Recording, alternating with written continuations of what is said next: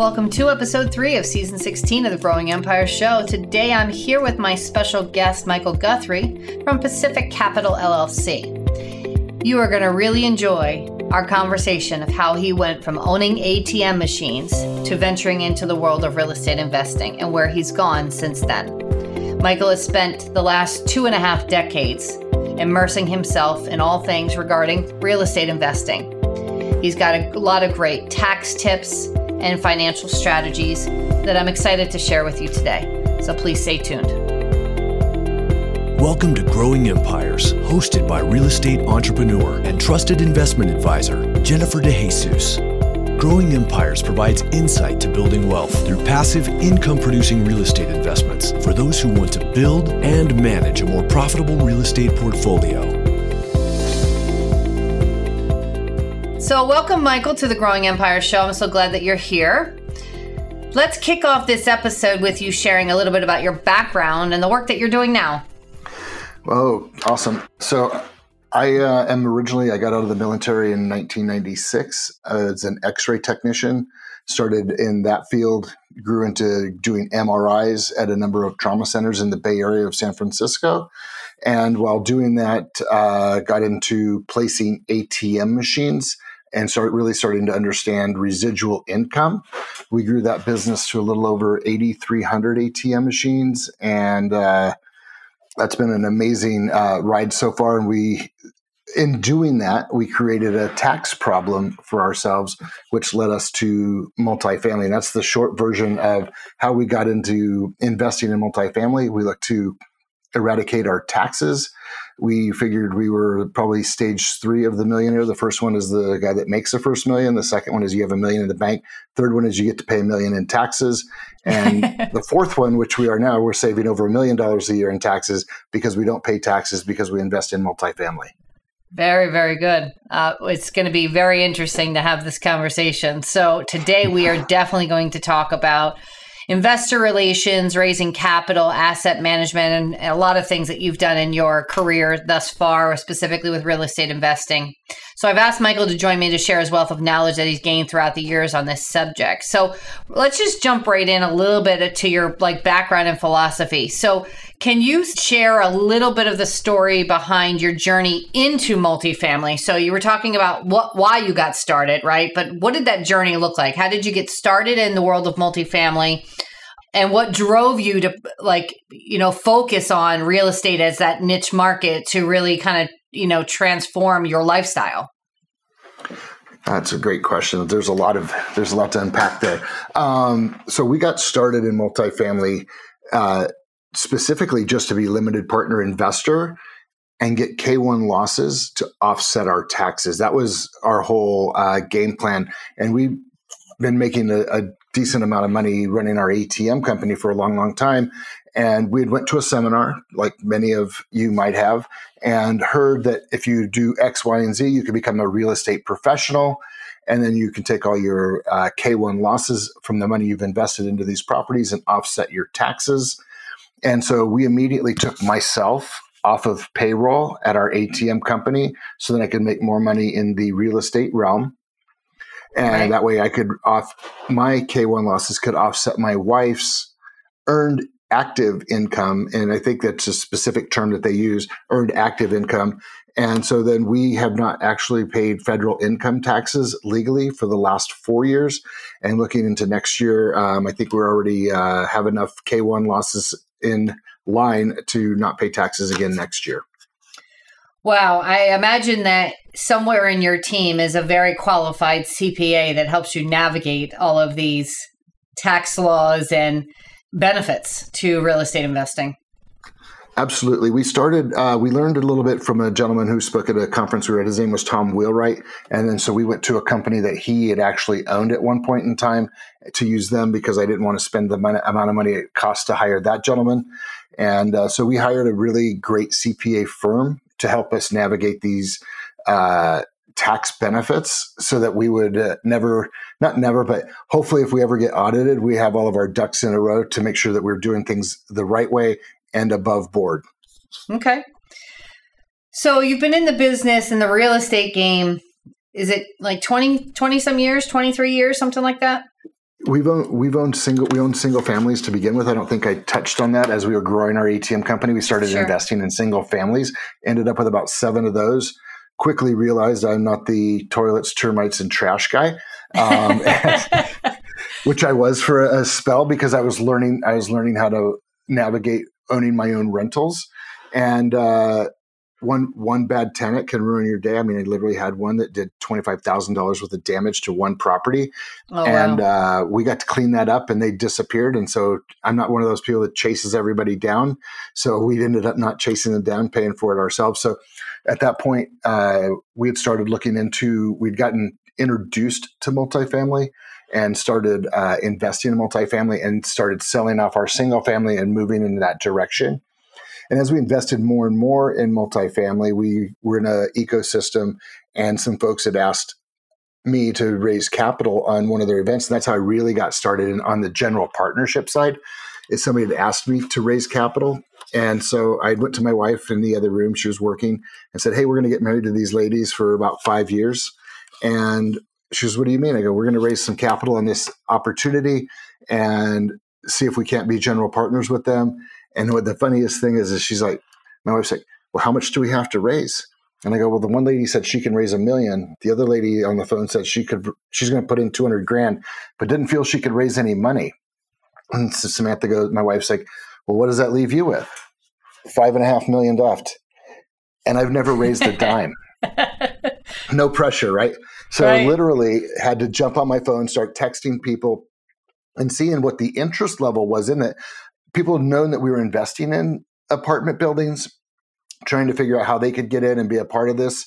And so, literally, just started texting people and found out our database was actually very rich in uh, rich soil, if you will, to go digging for investors. And we ended up raising that five and a half million dollars in four days.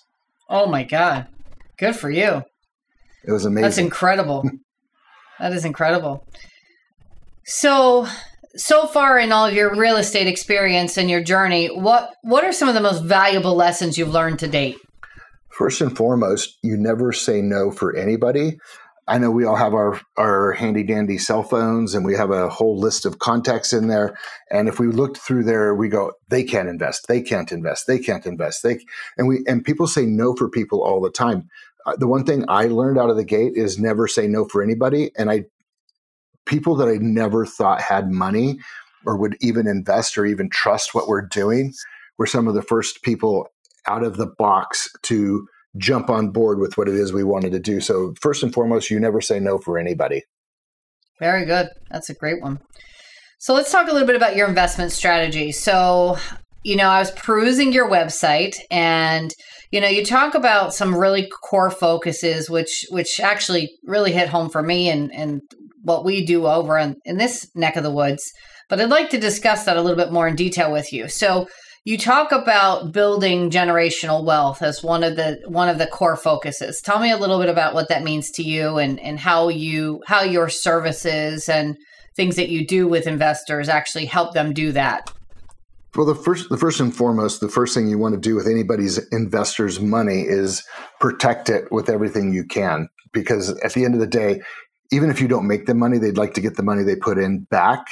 So that's my main focus is never lose anyone's money.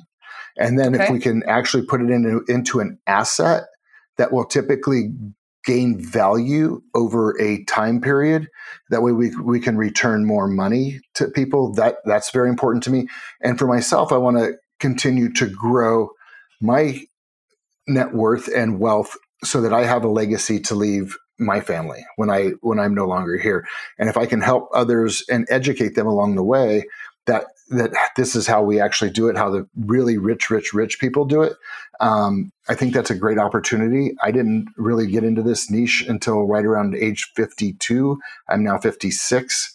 Um, so I didn't get into it till way later in life if you will.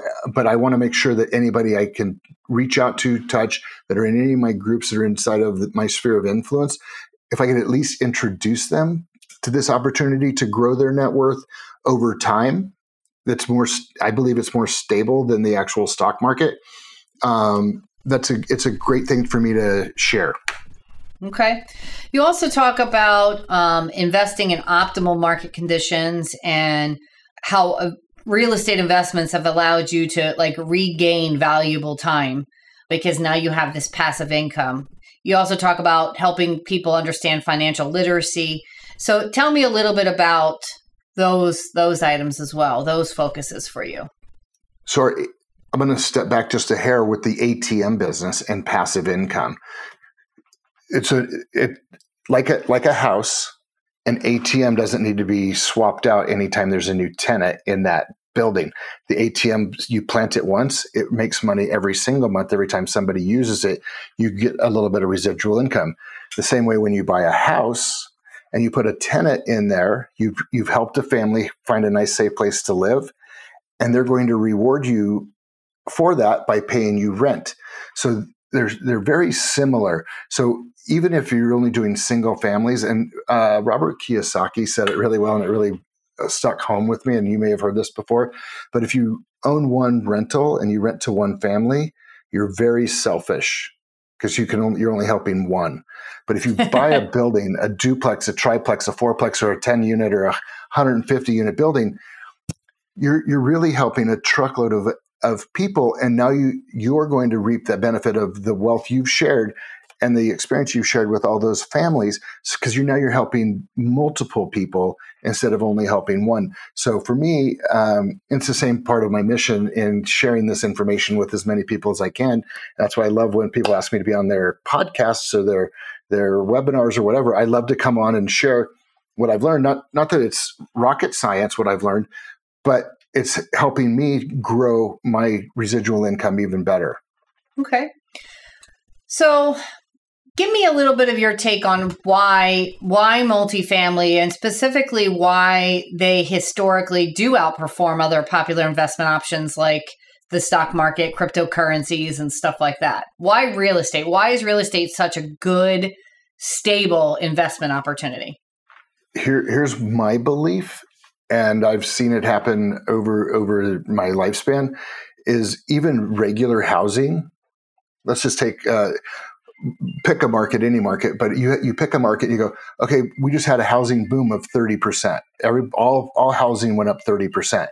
Mm-hmm. Uh oh, it triggered a little bit of spike in an interest rate. So now we had a little bit of a reprieve of say ten percent downflow. Mm-hmm. You're still up twenty percent and then it's going to go up another 10 or 15%. So real estate typically continues to go up, up, up, and up, where other assets can go up, down, up, down a lot quicker.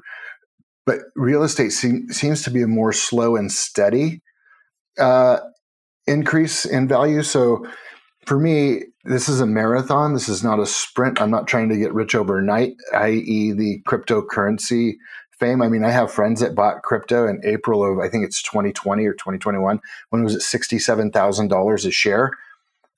It hasn't seen sixty-seven thousand dollars a share since then. And so when you're putting you put a lot of money into an asset and you think you're gonna you're gonna ride that wave, you have to be able to ride the downturn also. And in real estate, the downturn never lasts as long as the upturn. So you're always going to get more gain than you're going to get loss as long as you have this the luxury of time. And if we try to shortcut that time element in any of these in any real estate investment, I think you're going to short short circuit your ability to have a better uh, end result. Okay, good points. So, what specific criteria do you use to vet properties for investment, um, and how do you make sure that they meet the needs of your investors? So, for me, um, we need to we need to be going into a market where we can add value and bring value to the tenants because just because we go in and just as a as a landlord just because you go in and spend $10,000 to increase the value of that unit doesn't mean you're it's going to increase the value for the tenant. if you don't increase the value for your client and I say tenant customer mm-hmm. and they don't feel that value, you're not going to get that value just because you increased the beautification of it or upgraded it does not necessarily automatically mean you get two or three four hundred dollars more a month in rent you have to be you have to know your market you have to know your clientele and what their currency is what's important to them is it Is it granite countertops or is it a dog park? Do they prefer a swimming pool or a new stove? I, I, mean, which one which one brings more value to the tenant, not to me, to the tenant? And it's the same thing when you're talking to uh, other people that are looking to invest in real estate. We have to understand what they need, not what's important for me, but what's important for them. And mo- most the most most often I get is capital preservation and hopefully you bring it back with some some some new babies that are growing or interest if you will for lack yeah. of a better way to say it but everybody wants you to everybody wants you to succeed and they want to trust that you're going to do the right thing but you also have to be listening to what it is your clients want and as a capital capital raiser and an investor my i have two clients i have my investors and my tenants. Tenants are first, investors are second. And as long as we take care of the tenants, they'll take care of the investors, and then we can all win at the end. Okay. So, how do you reduce risk for your investors when it comes to multifamily? So, you know, like for example, what strategies do you employ to ensure a steady stream of passive income for them? One of the things I do is really vet the property that we're buying at the right time based on what is going on around within a two mile radius of that property. You can't really work. So if you're buying in, say, Dallas, it doesn't really matter what's happening in, Fort Worth. If Fort Worth is getting Intel and all these other companies to come in, that means nothing to a market in Dallas. It means a lot to a market in Fort Worth. So you want to pay attention to what's really going on within a two mile radius, what other um, properties are doing, what kind of rents they're achieving. Because within a two mile radius, you're going to have the same demographic of tenants for the most part. So you want to make sure you're bringing the value they're looking for. So I, those are the things I really watch out for. Number one, number two, the team that's bringing the deal mm-hmm. better be liquid enough to withstand short downturns in the market. Literally, nobody in 2021 and 2022 everybody's buy buy buy buy buy buy buy and right now with interest rates being higher everybody's like let's sit on the sideline. There's been capital calls. There's been uncertainty in the market but there's still some amazing deals still happening. Re- regardless let, let, me back up just here this this same time last year there was 80% more deals done in that same per- time period that compared to what's been done this year. So it was yeah. more of a seller's market. Today it's becoming more of a buyer's market because there's less buyers and the sellers are there's similar amount of sellers, but they're not all having to sell, but they're selling when they when they feel this crunch. So it's watching what's going on and so you can protect your downside. That's the biggest thing. As long as you have a team that understands how to operate in bad times, they'll really flourish when the good times come. And right now, a lot of people are saying survive till 25 because that's when institutional money will start coming back into the market. At least that's what the experts I'm following are saying. So for me, it's it's still a great time to buy as long as you're making sure you can cash flow regardless of what the interest rate market and the insurance markets are doing out there. Yeah, that's so true. So how do you ensure transparency in the investment process for your clients? You know, because obviously you're talking about raising money from all different places, not necessarily the state that you're investing in. You're investing in areas that, you know, make the best returns. So, how do you provide transparency to your clients and, you know, show them the performance of your assets that you have you know to keep them comfortable with you know not only investing but continuously investing we we actually put out newsletters for all of our properties, usually on a monthly basis, with the month's end financials that come directly from our property management company. And we add that to our monthly newsletters. And for me, I'm always available to my investors. If they want to see the weekly downloads that I get uh, from each property that we're invested in, I'm more than happy to share that with them just so that they can see what our vac- what our vacancy rates are, what our trending occupancy, what kind of rents we're collecting. You want you want to create that transparency so that there's no question that what you're doing is the right thing for them. The episode will continue in just a moment. As an investor, we know it's important to stay on top of market trends and real estate opportunities that add value to your portfolio. We also know that having a trusted source of reliable information to help you stay a step ahead of other investors is critical to your success. If you're interested in having these types of resources, as well as access to me and my team, I invite you to join the Empire Investment Club, a free service that gives you an easier way to make sense of today's and tomorrow's real estate opportunities. As a member of the Empire Investment Club, you'll get access to relevant resources and investment focused experiences such as live interactive webinars, market trend presentations, and investor socials designed to equip you with what you need to succeed. So, whether you're an active investor, passive investor, a combination of both, or just starting out, the club is where you'll get what you need to build a portfolio you love. To join, just head over to jenniferdejesus.com, sign up, and we'll see you in the club, where everyone's on a journey to becoming a better investor. Let's talk a little bit more about your tax strategies. I, I, find this to be a topic of general interest across the board in, in investors. And for the ones that don't know how to do it, they should. so, give me some of your advice on or or ways that you have mitigated tax penalties or you know taxable income with your investment properties. We do cost segregation studies with bonus depreciation on all of our um, assets so that we can, and we share that equally depending on. So if we have 10 investors, everybody puts in 100 grand, everybody gets 10% of the K1 loss. So it's not like the general partnership team gets a exponential higher K1.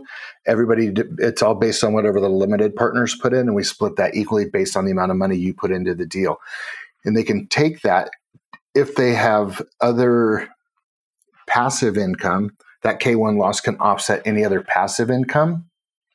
Or if they can't use it on the passive income today, they can store it with their tax professional on their tax returns and use it down the road when we actually sell that asset to because that'll be a capital gains uh, income so they can take that capital that k1 loss and offset those so passive passive loss can go against passive income unless you're a real estate professional and there's certain criteria to become one of those and then you can actually take your passive loss and offset your spouse's or other active income. Okay. Any other tricks um, for besides the cost segregation studies that you've used before? You mentioned you mentioned capital gains. Do you do a, a lot of uh, 1031 exchanges when you do liquidate and sell assets? We don't and that's a great question because when I liquidated my seven single family properties, I went to my CPA and because we, we, had liquidated seven, bought in 1031 of those. So I have done 1031s, 1031 of those into five properties in the state of California. And I was going to 1031 those into five or six, seven more properties in the state of Arizona. And my CPA said it's better to pay the tax today because the rates will never be cheaper than they are today and that was his first first piece of advice. Second one was if you 1031 out of California into Arizona, when you sell that Arizona property, you're going to owe that tax back to the state of California. So it's better to. It, he said it was just better to cut the umbilical cord, for lack of a better word. That's yeah. exactly what he said. But um, to cut that, and so 1031 exchanges do have a place. I mean, I've literally run into a couple of those chasing properties this year that we were trying to buy and people with 1031 money are overpaying for property just so they can 1031 their huge gains. But that's typically more like a like if you had 500 million dollars and you bought 10 properties and they were just owned by you and that 10 one of your 10 million dollar properties gained 5 million you don't want to pay two and a half million dollars in taxes. So you'll 1031 into your next opportunity. Where me as a syndicator everybody owns a smaller piece. It's easier for them to go out and find another syndication to invest in enough of their gain to offset their current tax problem versus uh, everybody trying because if you 1031 i think everybody in the syndication has to 1031 and not everybody wants to stay in. Some people just want to get their ca- cash in and out of different opportunities and that's why they choose the syndication route. Okay. What other benefits or tax strategies do you use in addition to the couple that we've talked about? Are there any additional ones I I take advantage of the six thousand pound vehicle offset because I run an, I run a company, so I can actually have a vehicle that is used for business. And if you have a SUV that weighs over six thousand pounds, it can be used for delivering of things to your complexes. I also have friends. I haven't done, implemented this one yet, but um, they've went out and bought Ferraris or Lamborghinis, and they join clubs, and they use that car to get into that club. So then they can raise capital from those people, and that becomes a complete tax write-off benefit to write off that car and your membership because now you're using it as a business tool to like people they buy jets to so they can get from here to there but they they to do business because their time is more valuable there's there's so many different ways that people spend their money to avoid paying tax that yeah. can actually have personal benefits. I'm i always say i'm not a cpa make sure your cpa is on board with it. And it, it it's not you ask your um, can we write you never ask your cpa can we write this off? The question is how? How are we going to write this off? This is what i'm going to do. How do we structure it so that we can write it off? That way you have the, you give them the opportunity to give you the parameters to make it happen. Because if you ask them can i they're going to say no because they're because you don't you haven't created the opportunity for them to say how that you can actually get that done okay so, for somebody looking to start investing in multifamily properties, what advice or steps would you offer to them to help them begin their journey toward financial freedom? I would say go to at go to at least a weekend seminar and learn all about the ins and outs of investing in alternative investments, i.e., multifamily or apartment buildings, and be specific on where you're going. So then you can uh, they'll give they will give you the education. There's a ton of online free education. Just beware of what you get for free. It's worth what you pay for it. So I always say go to the professionals that have done it. They have a track record. They wouldn't have a they wouldn't be spending money to put on a production for a weekend to other other than to get you to come in and buy into their educational program. I don't have an educational program, but I provide some education to my investor database uh, just by visiting my website. There's some ebooks and whatnot that you can download. Um, but I say get educated and once you're educated, once you're in your first deal, it's actually really weird because you get somebody into the first deal and all of a sudden, boom, they want another one. They want another one. They want another one. It's it's it's it's amazing how people become a little bit more I, I need to do more of this because I, I trust it. And I actually have an investor I'm meeting with this afternoon, and he's invested in, I probably think, seven of my 12 general partnership deals that I raised capital on. And he literally will get on a plane and fly to where that property is and touch it and take pictures of himself with it and talk to the management company and say, Hey, I heard this is building's up for sale, blah, blah, blah, blah, blah. They go, Yep, it's being bought. And all of a sudden, it creates a, a whole different level of trust because it's an actual physical asset with an address that somebody can reach out and touch. And on closing date, when the transfer happens, they can log on to the county and go, "Yep, this is the new ownership team, and this is who I invested with." And it gives it a little, it gives it a lot more credibility as to say, "Look at this! I bought five billion dollars worth of crypto. What do I have? I have right. air. I have nothing tangible. I have nothing tangible to touch." Okay. What do you see as the future of investing um, particularly concerning multifamily properties eh, or financial strategies with, you know, the current interest rate environment and the economic landscapes. What do you? What is your prediction of what to see over the next maybe six months, the next year, so on and so forth? Great question. Um, what do I see? I see, and I should know this by now because they're supposed to they're supposed to have announced it uh, to an hour ago with the with the if they were raising interest rates again today they're supposed to announce that an hour ago. Yeah. so uh, i don't have that answer at the moment um, and i'm not going to google it while we're on but um, what do i see? I think interest rates are actually going to relax next year. That's what the forward curves chatham and pensford are both showing that things are going to start to come down and as we get into 25 they're going to probably take a little bit of a nosedive. I don't think they're going to go down to two or three where we were but I think we're going to get we're going to get into the fours, maybe the low fives um, in interest rates. Number one, number two, we're still seeing 14, 15, 20% rent increases in most of the markets I'm in. So, what does that what does that tell us? The value of those properties are going up even though the interest rates are going up. So, even though the interest rates spiked quickly and interest and property values are going up slowly based on rental increases, the the increase in the in the rents will drive the property values up. Correct. And and mm-hmm. if interest rates take a dip, that'll spike the property values even more because people have more. They can buy more. They can buy more property with less money. Right. Correct. Mm-hmm. So, with this economic landscape change and interest rate environment, how do you adapt your strategies for investing, knowing that change is coming?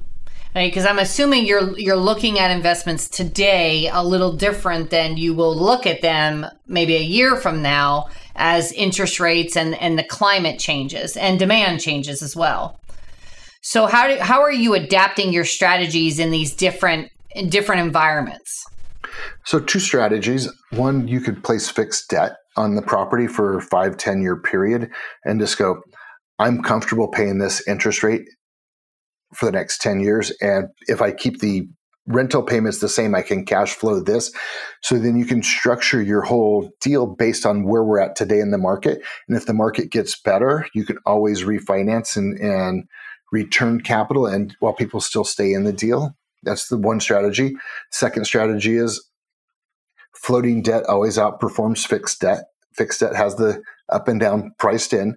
And if you believe we're at our high, I say buy without much fear, but I, I also think you should be buying with keeping in mind you your interest rates could go up another two or three points, and if you can stomach or the property can withstand sustain paying a, a dividend with three points up in interest rates, buy with buy with floating debt because if it comes down, your price your your value goes complete. You go up a lot quicker with the amount of cash flow you have because your payment will go down.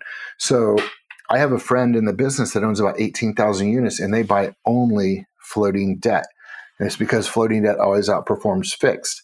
And I have another friend that's doing a deal right now, 300 unit deal he wanted me to raise on. And he's putting fixed debt on there at six and a quarter percent for 10 years. And he's like going to hold it for seven and then let it go. That's the, that's the plan. And he's like, I can sleep better at night knowing that I have a fixed payment for my investors for the next 10 years and I don't have to worry about the interest rate environment at all.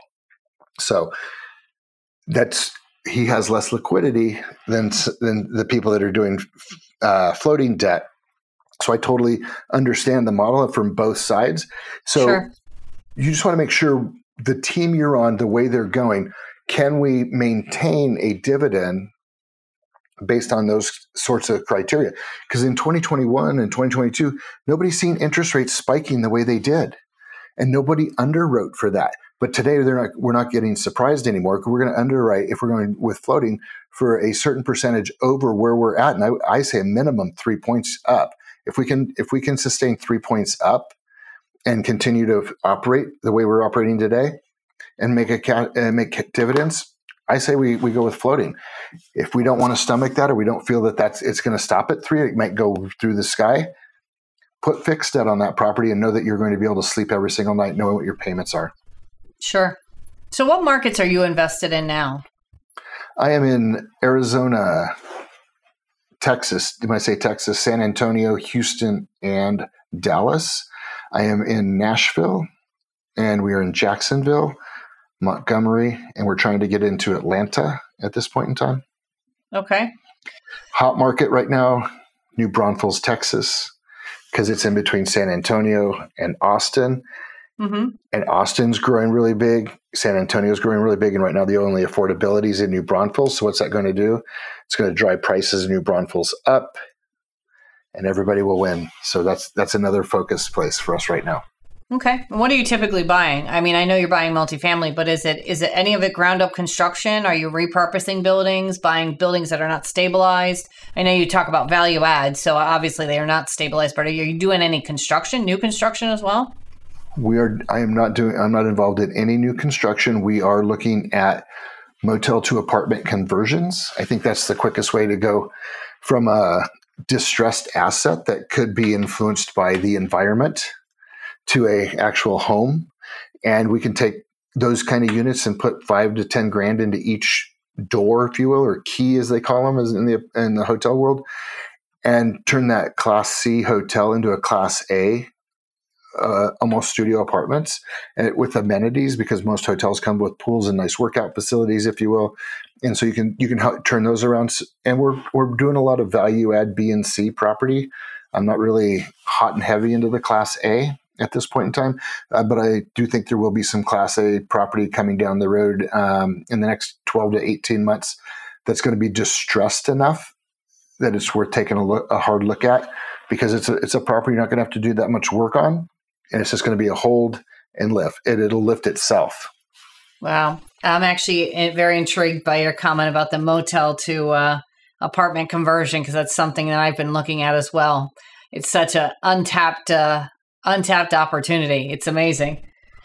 And I, I we're in Pennsylvania, so I don't, you know, I'm not familiar with necessarily with Texas or Arizona or you know Nashville or anything like that. But at least in our marketplace, they they we're talking places that have been abandoned for decades or more. Like it's nobody's buying it, right? Somebody should give it to you. but um, and you might be able to work with the city because we we were chasing one in Houston. We were working with Houston to get tax abatement on it for ten years. Yeah yeah. While we fix it up and turn it into something that's actually more beautiful. So that's a that's another road you can go down with your local municipalities is get some sort of a tax abatement that you're going to come in, you're going to take this old building and you're going to repurpose it into something beautiful. Okay. So what questions um, should I have asked you that I didn't? Anything that you can think of? Um, I always, I always get everybody with that one. you, right? I don't think that was on the sheet. No, I'm just kidding. it, it might have been. Uh, what questions should you have asked? Um, or, or just to rephrase it, what, what do you, what else do you want me, to, me and the listeners to know, my listeners to know that maybe I didn't ask you or talk about? There's, there's, there's other assets outside of the multifamily. There's single okay. family, there's duplexes, there's triplexes, there's triple net leases that we we do some investing in, um, and I raise some capital for those. Um, but I I like to target things for the most part for myself, especially at this point in my life, for cash flow, at least some cash flow for investors and for myself, so that we can continue to build more liquidity for our next opportunity. And we're always looking for more and more. And one thing that people never think about is they go, I'm just going to take my time. Nobody in business that I've known over the 28 years of running the ATM company say, I should have taken my time and went slower. They always, we all, we all look back and go, if I knew what I know now, I would have gone faster, bigger, quicker. And so like uh, another friend in the business says, take your cash and rack it, stack it, and invest it. in that order. Like Put it, it, in the bank, stack it up, invest it. And you probably know who that is, um, but I'm not going to say his name. It's not his podcast, it's yours. we'll give this one you. That one's yours. yep, yep, absolutely. Oh, that's wonderful. Actually, I was get my next question for you. My last question for you was going to be, you know, if you had any great words of wisdom, right? And I think you shared quite a few uh, throughout this this recording for sure. But um, any other comments or any other, you know, either must do or don't do for investors that we haven't yet talked about? Um, two. There's a couple things. First one is a year from now, you'll wish you started investing today. Yep, that's true. Number two, proximity is power. Get in proximity with people that are doing what you want to do and learn from them. If you you can't learn from them if you don't get near them. So proximity, that's a Tony Robbinism, yeah. um, but proximity yeah. is power. And so get around people that are doing what you want to do. Success leaves clues. That's I mean, if you see somebody that's successful in what they're doing, follow what they're doing and shorten your own learning curve so then you can get there faster. Oh, I love it. I love it. So how do my uh my listeners get a hold of you if they'd like to find out more about your syndications and things that you're doing? So there's two ways. Uh, first one is probably the unethical way, but this is what I do. Uh, I learned this from uh, number one best-selling author Bob Goff. On the last page of his book, he's got his cell phone number. So I give out my cell phone number, and if you want to learn more from me, text me. I want to learn more from you, and, let, and then we can jump on a call. So my cell phone is 509 mm-hmm. 270 6701. Again, 509 270 6701. That's the first way. Second way is go to my website and just sign up on my newsletter. And you can actually set an appointment with me from my website to actually have a Zoom call, a 15 minute get to know you Zoom call. And I can understand what you're looking for, maybe help you find people that are doing what you want to do and get you connected. And so my website is pacificcapitallllc.com. That's pacificcapitallllc.com. And I'll just throw in my email. It's michael at pacificcapitallllc.com. So three ways to, to reach out to me. Um, happy to help any way I can. I, I didn't know what I didn't know until I figured it out. And I want to share it with as many people as I can.